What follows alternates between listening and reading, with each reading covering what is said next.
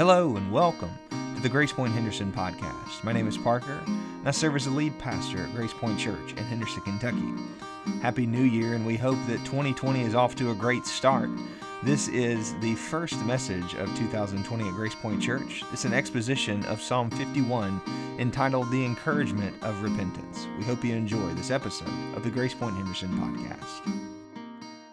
He does that day in and day out. That is a miracle. That is the miracle of a new birth. And so we have an infatuation with all these miraculous things that God can do. And yes, He can. But most often, the greatest miracles are the things He does all the time bringing sinners from death to life, bringing about His word and bringing it to life in our souls, bringing about our confession, our repentance, and our faith. Those are the great miracles of the Lord. We're completely dependent upon Him in all those areas. And so I want us to focus our attention not so much on the miracle of 2020, but on the posture of our heart going into 2020, going into this new year. That we would see that if the Lord is going to do something great, that oftentimes it begins with our posturing and our willingness to repent and align our lives uh, with Him. And so I want to look this morning at the encouragement of repentance. The Bible speaks about a repentance often. Jesus says you cannot become a follower of Christ without repentance. This is what he preached in Mark chapter 1. He says, Now, after John was arrested, Jesus came into Galilee proclaiming the gospel of God and saying, The time is fulfilled and the kingdom of God is at hand. Repent and believe the gospel. The Greek word for repent that's used often through the New Testament is metanoeo. It literally means to change or to reconsider a change of heart. And one of the most poignant examples and the pictures that we have in repentance, I believe, in all the Bible, is through the life of the man by the name of King David. Um, you know that David was a man after God's own heart. I speak of David often, uh, I talk of David often. Just a crazy, incredible story how God made covenant with him. He was a man after God's own heart, but even this good man, even this good king, fell into adultery and sin. You see this in 2 Samuel 11.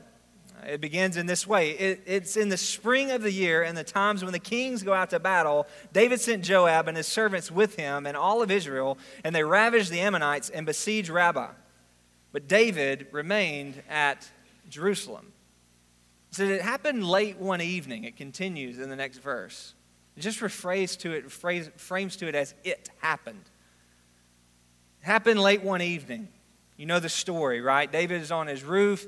He's the king of all of Israel. When he looks and he sees this woman bathing, he desires her to come to him. She calls, he calls to her. She comes to him. He commits adultery with her. And she is found to be pregnant it is not his wife, it is the wife of Uriah. And she is pregnant now. And so David, in trying to cover up his sin, has Uriah killed, takes to the front of the battle lines. And what you see is if you, if you read the story, as you read through the scripture this year, and you come to this place in the story in 2 Samuel 11, our hearts are just like, what has just happened? This man that has trusted the Lord, this man that, that contrasted Saul so beautifully as someone that wasn't pride filled, as someone that was following wholehearted the Lord, and now he sinned. And we like to have this comparative way of looking at sin. This is a big sin in our eyes, what David has done. And it continues in 2 Samuel 12, the next chapter, what looks to be just a turn of a page was actually probably more likely about a year's time that went. And what happens in 2 Samuel 12, I'm not going to read it, I'm going to summarize it, is that Nathan the prophet goes to, goes to David and confronts him about his sinfulness. He says, you sinned against the Lord, you sinned against Bathsheba, you sinned against Uriah, but ultimately, David, you sinned against God. And Nathan begins to rebuke David and the story goes something like this. He tells David this story. Nathan's telling David this story that two men, one wealthy man and one poor man. This wealthy man had a whole bunch of, of lambs. He had just a herd, of flock, but this poor man only had one. and he considered him to be a treasure. He was like a pet to him. He loved him so much. And then this traveler comes and he meets with the rich man, and this rich man decides he wants to throw a party. And instead of going to prepare one of his lambs to be sacrificed and prepared for this guest, he goes and he takes from the poor man. And Nathan looks at David and he says, What do you, what do you say about a person that would do something like this, David? What would you say to him? He said, he, he, This man deserves to die, is what David said. This man deserves to die. How could he not show love and compassion to this person, but instead took advantage of this other person? This man deserves death. And you can see this pride begin to build in David until Nathan looks at him and says, David, you are that man. And in that moment, I believe David was gripped to the heart of a prophet, that of a man that was willing to speak tough words to him. And say, David, you may think you have it all together, but your greatest need right now, David, is for you to repent and turn to the Lord. And I think often in our posture, so often we have that same pride as they deserve to die. But we turn inwardly and look at ourselves. I want us to do that starting this year off to say, we may be that man. We may be that woman. And what you see in Psalm 51 is you see David's expression of his heart and confessing and repenting before the Lord of his sin against him. Psalm 51 is a psalm of repentance. And I just basically, this sermon is just an exposition of Psalm 51. And I just want to start walking through that. But before we get too far, let me pray to that end. Father, help us to be gripped by this text and the context that's here, understanding that the words that David has written to us were not first to us, they were first to you. And they were to God's people to see the grief that sin has brought to this man, the destruction and heartache that sin leaves in our own life. So, God, would you give us eyes to see and ears to hear? Jesus, may we fix our eyes on you this morning. And would you speak to us, Lord, for we are listening? Amen. I want to bring our attention to three things uh, this morning, this posture that David has in Psalm 51, recognizing his sinfulness before God and repenting uh, before the Lord. The first one, understand this, that David understands his own sin. You see in Psalm 51, verses 1 and 2, he says, Have mercy on me, O God, according to your steadfast love, according to your abundant mercy, blot out my transgression. Wash me thoroughly from my iniquity and cleanse me from my sin. David is recognizing and acknowledging that he is a mess. David was a man after God's own heart, yet he failed and he sinned against the Lord. And David is saying, I've earned this. I deserve this. I have transgressed before the Lord. I have sinned against you. And that's so foreign to our posture today, is it not?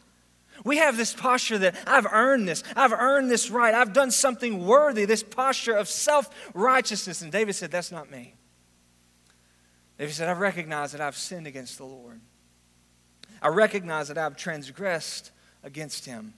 If you flip over to the Gospel of Luke, chapter 18, Jesus warns against this self righteousness. He warns against this attitude and posture of thinking that you have it all together and you deserve something that you really don't. Contrasted to this posture of humility and begging for mercy from God. He also told parables to some who trusted in themselves that they were righteous. This is Luke 9, Luke 18, excuse me, verse 9. And treated others with contempt. He says, Two men went up into the temple to pray. One was a Pharisee, and the other was a tax collector. The Pharisee, standing by himself, prayed thus God, I thank you that I am not like other men, extortioners, unjust, adulterers, and even like this tax collector. I fast twice a week, and I give tithes of all that I get. Self righteousness, pride. I deserve something. He contrasts by the tax collector in verse 12, excuse me, verse 13. standing far off, would not even lift up his eyes to heaven, but beat his breast, saying, God, be merciful to me, a sinner. I tell you that this man went down from his house justified rather than the other. For whoever exalts himself will be humbled, and whoever humbles himself will be exalted. The posture of David was that of the latter. It was that of a man who was broken. It was that of a man who says, I need God's grace. I am not worthy. I know my transgressions, David says. And my sin is ever before me, in verse 3. He says, I know my transgressions. I know what I've done. He hasn't become hardened towards his sin. He hasn't tried to rationalize it. I know we try to rationalize and think, well, I've done nothing wrong. And he maybe tried to get away with that until Nathan confronted him and leveled with him and said, David, you need to be honest about your sin.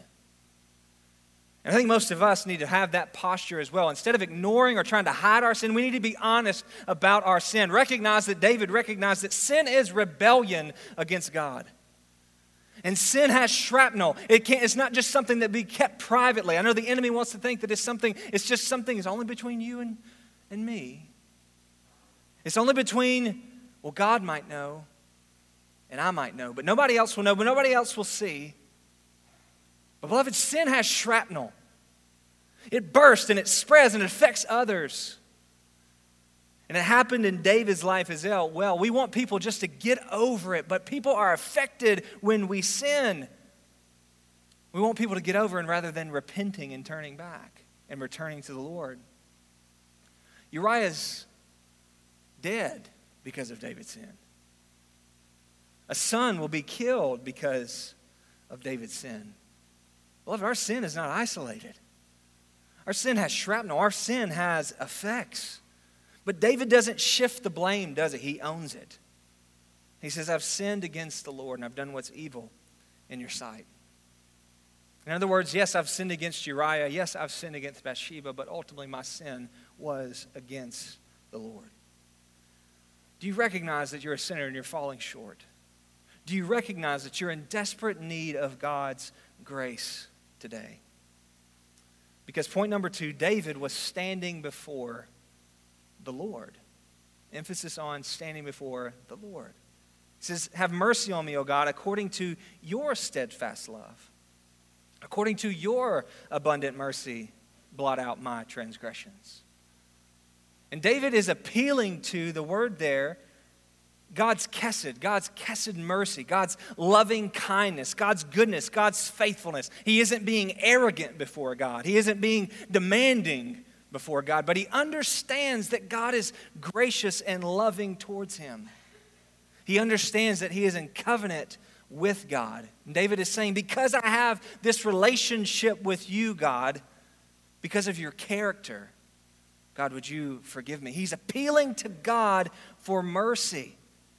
And even though God should crush him, God was loving, He was kind, He was merciful.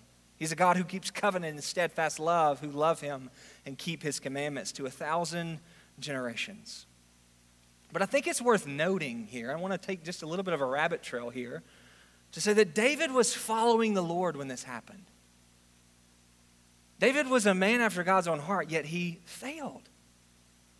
And I think it's worth for us to consider that, that teachings have crept in that, that say that, that no longer are you a sinner once you are a Christian. No longer are you tempted to sin, and that some even believe that you can reach a place of moral perfection because you've trusted in Jesus. I saw a t- preacher, a well known preacher, teacher on TV that said she had reached the level that she does no longer sin against the Lord. It's crazy teaching, it's crazy thought, and it's crept in throughout history as well. Up until the 16th century, the church understood this idea of conversion, sanctification, and regeneration were all synonymous lingo. They used them interchangeably. That conversion and sanctification and regeneration, it was all kind of the same conversation that was going on. That's why when you read old theologians from the past, the conversation is centered on justification, right? That's the, that's the main idea. How are you saved? And, they, and, and people said that you were saved by grace alone. We know this by faith alone, in Christ alone, right? And we are declared righteous because of God. He declares us righteous. This is contrasted to the Roman Catholic teaching that God loves the lovely and that somehow there are sacraments are carrying merit and that we become acceptable to God in His sight because we have received grace through the sacraments. This was the teaching of the Roman Catholic Church on justification in 1545 at the Council of Trent. And it was there that they said you were justified because God loves the lovely. And when we become lovable, God will love us. And we become lovable through the sacraments. And the sacraments make us holy, that God would be acceptable to us. It was a little bit later that the Roman Catholic Church began to teach that there are seven sacraments to make you lovely. It begins to build on that. But the biblical understanding of justification, sanctification, regeneration, they all meant the same thing merely that we are made righteous by grace through faith in Christ. And this led us to gratitude, it changed our life. And all throughout the 16th and 17th century, people understood this to mean all of your life was now changed. They didn't distinguish between justification and conversion. And it wasn't until the 18th century that conversion is seen to mean something that happens only at the beginning of the Christian life. In other words, it's something that you experience and you move on. And what was happening was a shifting away from justification and right standing before God, and it was moving towards conversion and moralism. And at the root of that shift, what was happening is that we were moving away from the person of God and moving toward the God of ourself. And what do I mean by that? Before, it was all about by grace through faith in Christ that we stand justified before God and God alone, that our right standing is dependent on His mercy and His grace. It points us to grace in Christ, it points us to Jesus, and all of my life is dependent on Him. Everything about me is dependent on Jesus. When I came to faith, when I will continue in faith, and when I go to be with Him in glory and am united with Him, it is all centered on Christ and Christ alone. And then this shift took place. But now it's about conversion. It's about this thing that happens, well, I guess I'm good now. And I can move on with my life. Faith always points us to Christ. Conversion points us to who we are.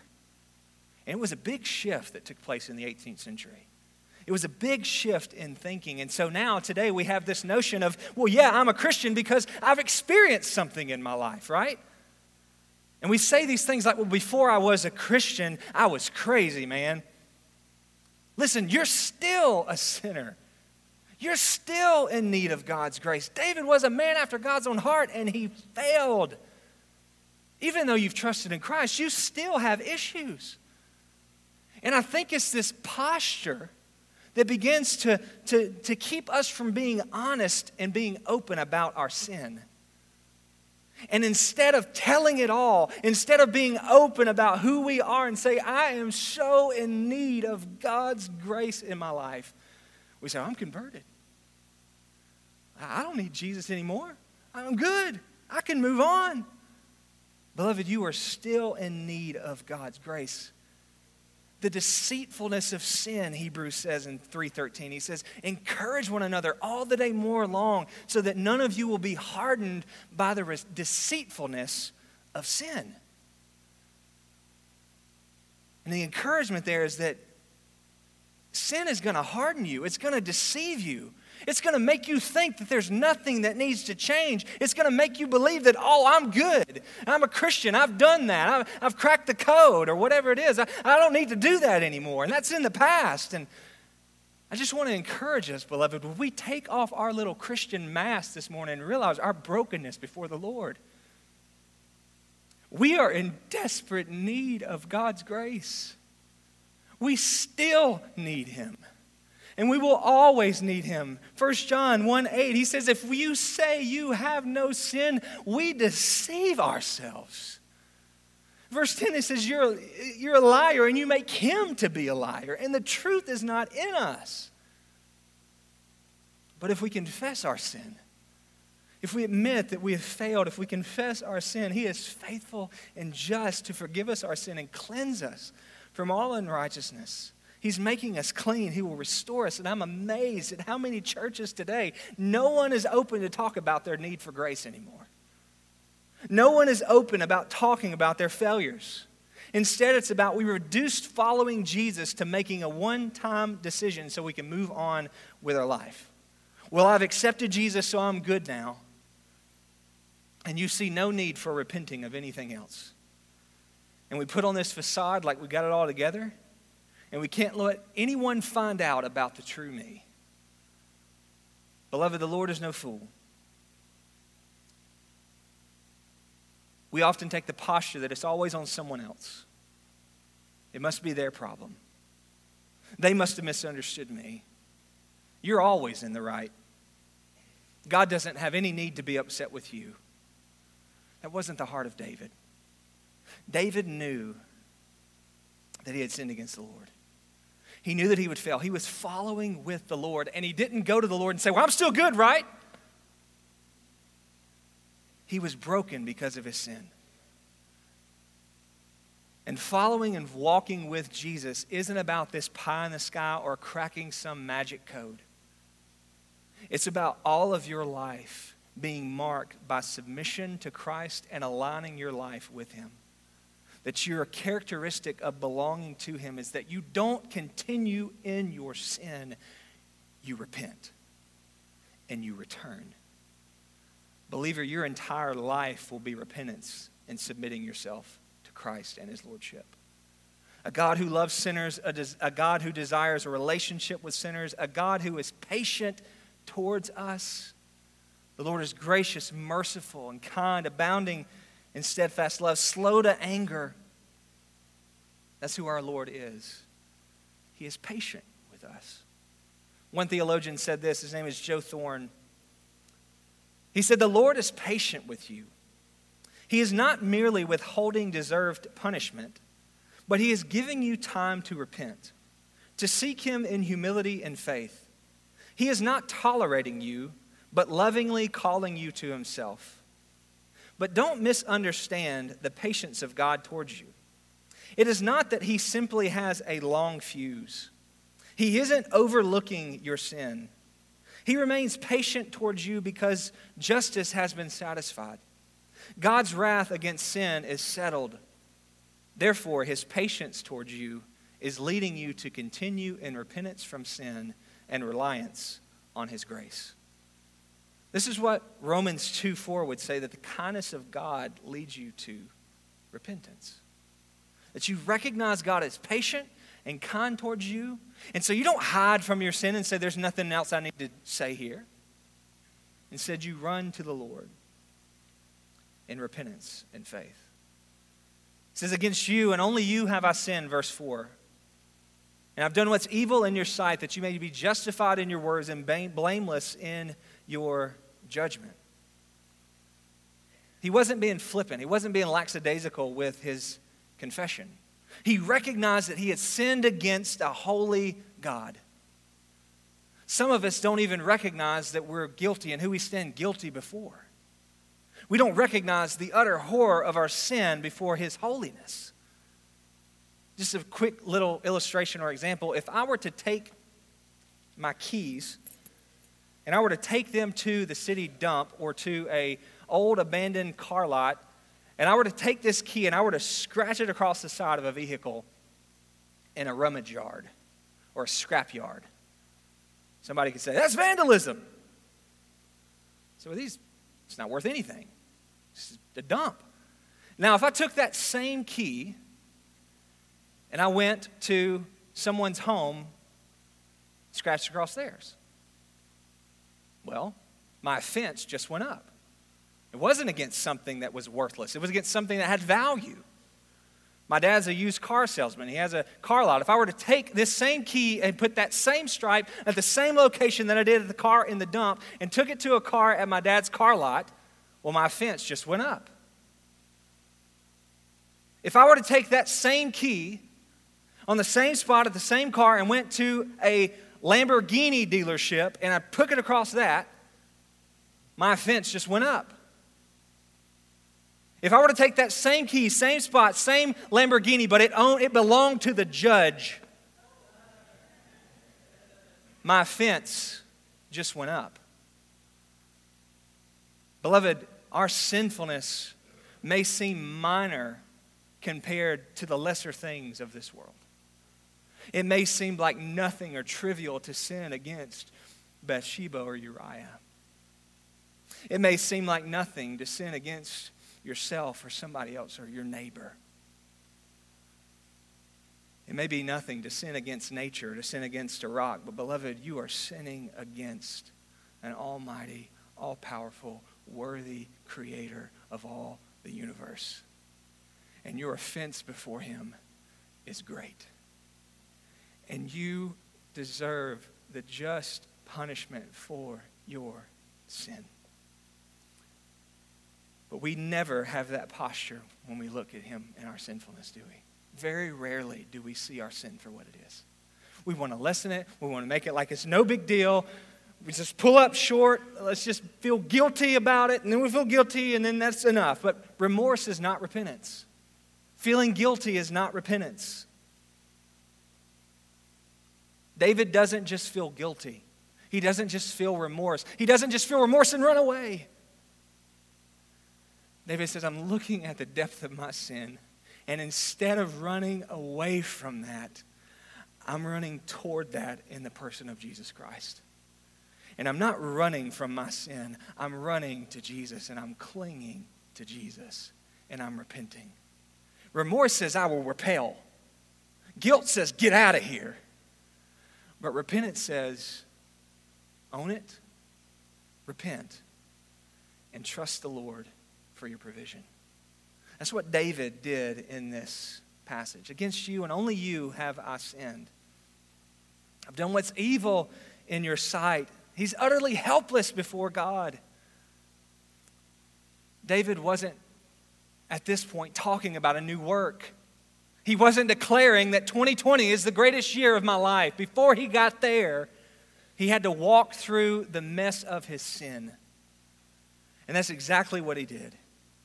He walked hard through it. He says, I'm not going to shove this off and act like it's no big deal. I'm not going to act like I haven't done anything wrong. No, I have sinned against you and I deserve your punishment. But God, you are gracious and kind towards me. People often talk about revival, they talk about God doing something incredible. But, beloved, repentance always will precede revival. If we want to see revival happen, we have to be willing to examine ourselves and repent before the Lord and recognize that we were foolish to expect revival without our repentance. Leonard Ravenhill once said this. He said, One of the reasons that revival never comes is because Christians will not repent. We talked for a long time about wanting to see revival in the church, wanting to see God do incredible things. And I just want to encourage us this morning of the encouragement of repentance to say, I will return to the Lord. I will repent and acknowledge my sin before Him. And I will repent, and my expectation will be on my repentance and allowing the Lord to work in my life. And then, thirdly, David was longing for real and complete transformation. Look down in verse 6. He says, Behold, you delight in truth, or you delight in firmness, in fidelity, in uprightness, in honesty, in the inward being. You teach me wisdom in the secret heart. What's he mean, the secret heart? This idea of this, this crevices of my heart, exposing those things. When I was younger, and my dad, when I remember when you were a teenager in your room used to get really filthy and nasty, and your parents would go, Go, go clean your room. I found out pretty quickly that the easiest way and the quickest way to clean my room was to do two things make up the bed and store all the junk under the bed or in the closet. And I felt really good about it. And I would go and I would go declare to my dad, Come look at my room. And the bed was nice and it was nice and neat. And then there was that moment that he would walk over to the closet and I would go, oh, gosh, don't look in the closet. And I was so concerned that my dad would see all my junk. I was so concerned that he would see my mess. I was so concerned that he would be upset. Because I didn't do what he asked me to do. I hid it, I covered it up. That's the same posture we often have with our sin in our life. We make the bed, we stuff it in the closet, we throw it under the bed. And they say, God, don't look at my stuff. Don't look at the mess that I've made. Beloved, God's seen a bigger mess than your life. God has seen bigger messes than you've made with your life. And what David is getting at here, he says, God, I want you to expose it all.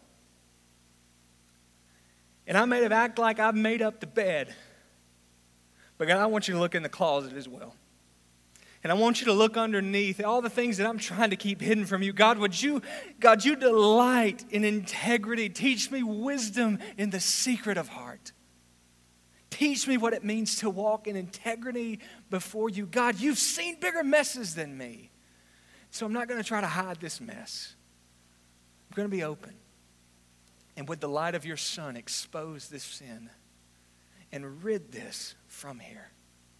This is what First Peter would say, but in your hearts, regard Christ as holy. In the deepest part of your life, David says, I want Christ to be honored in me.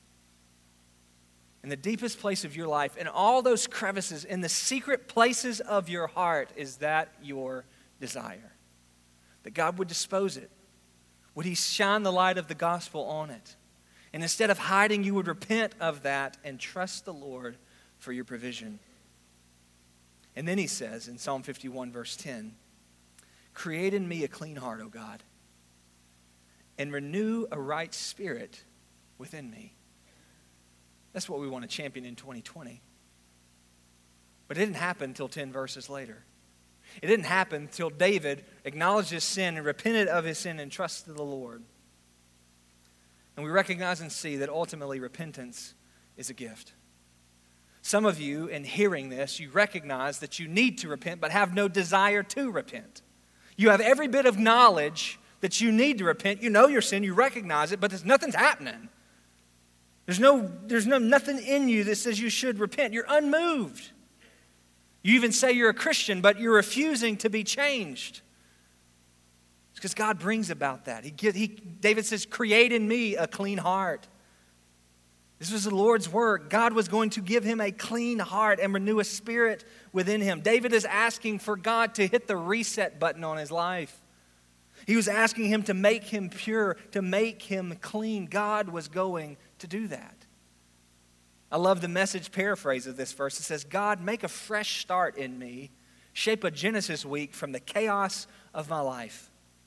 In other words, God, press the reset button. I couldn't do it. I've messed up.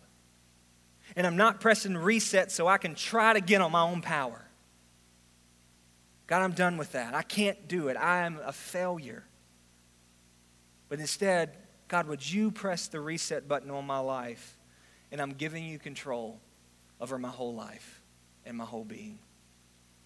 God would bring this about. This is the new birth. But how dependent we are on the Holy Spirit to bring about repentance, to bring about this change, to say, God, I've been wrong, but you're right. Would you transform me? God, my sin is ever before you and it's before me. I've been in utter rebellion before you. I want to fully own what I've done and confess that to you and ask that you would continue to work in my life to bring about change in my direction. That's the prayer of David. That he would see his heart utterly sinful before the Lord and repent and change by the grace of God. Beloved, that should be our posture as well. David would write again later in the Psalms in one, Psalm 139. I believe this is the essence of what David was getting at in Psalm 51. But in Psalm 139, verses 23 and 24, David says this David says, Search me, O God, and know my heart. Try me and know my thoughts. See if there be any grievous way in me, and lead me in the way of everlasting. Beloved, God is inviting you today to do just that. He's inviting you to say, God, would you search my heart? God, would you look within me? God, would you expose those dark crevices under the bed and in the closet? I know I've made my bed. I know I look clean. I know I look like I'm good, but God, I'm not good. I'm in desperate need of your grace. God, if you did nothing, I would be condemned. But recognizing that God is merciful and kind and loving, that He sent His Son to suffer in your place. And to shine the light of the gospel on that. And the good news of the gospel is that that mess is not the biggest mess that Jesus has ever seen.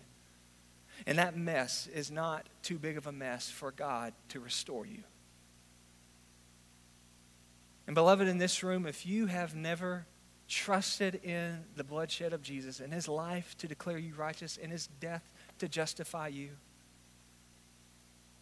in his burial to cover you, and in his resurrection to free you from life everlasting today. May today be the day that you trust in Jesus Christ, that you be open about your sin, that you be open and that you repent and that you trust that God can do it that you believe in Christ and Christ alone for salvation. But this message isn't just for new believers. And as we transition and as we turn, this altar is not just for new believers either. Because, see, what we've been getting at this morning is this notion of repentance, that all of life is about repentance. We live in a day that by pointing out the sins of others, it's all too easy. It's this comparative religiosity that we live in. Pointing out the sins of others, it's easy. Look how wicked all those people are. Pointing out the sins of our friends, it's difficult and often rare. It just shows that we really don't take sin too seriously in our world today. But killing our own sin, it's rarely ever considered. And I want you to know this morning that it's absolutely impossible without the good news of Jesus Christ we cannot cover and make atonement for our sin. And it reveals our need for God's grace. And so there are two people in this room. There's a lot more than two, but there are two people in this room. There's are the, there are those that have never trusted in the bloodshed of Jesus for salvation. And you've tried to acknowledge your goodness, you've made your bed, you, but you never want God to see the dark crevices of your heart. Would you trust the Lord to know that He's seen bigger messes than you? That he's seen a bigger mess and that he can redeem it through his son. And trust the Lord today for salvation.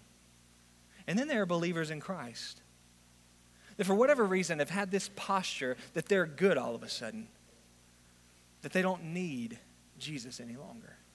And you've walked maybe this year, maybe all of 2019, you never positioned yourself to consider your ways before the Lord. Maybe it's been five years. Maybe it's, maybe it's been 20. Maybe you were under this notion that you could make a decision and live your life however you wanted. But, beloved, that is not biblical Christianity.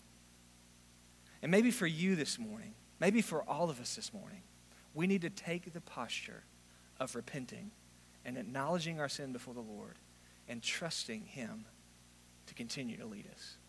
So, what I want to do is I want to open this altar up. And it's always open, but so often we have this notion that it's just those are people that are getting saved. Beloved, is for people who need to repent. And that's every one of us. And it doesn't happen through coming here. It, does, it can happen in your chair. But it's the posture of your heart that you have before the Lord. What is that posture? And I don't want us to be hardened by the deceitfulness of sin. Instead, be soft and open to the Lord and constantly aligning our life. Where have I failed? Don't shift the blame. They're at fault. It's not me but look inwardly and say, God, would you change me? Let's pray together. Thanks for listening. We hope you've enjoyed this episode of the Grace Point Henderson podcast. For more information about Grace Point Church, go to gracepointhenderson.com. And if you live in the Henderson, Kentucky area, we invite you to join us for worship on Sundays at 10:15 a.m. For all of our listeners, we invite you to leave us an honest five-star review on your podcasting viewer app. Be sure to click the subscribe button so you'll never miss an episode of the Grace Point Henderson podcast.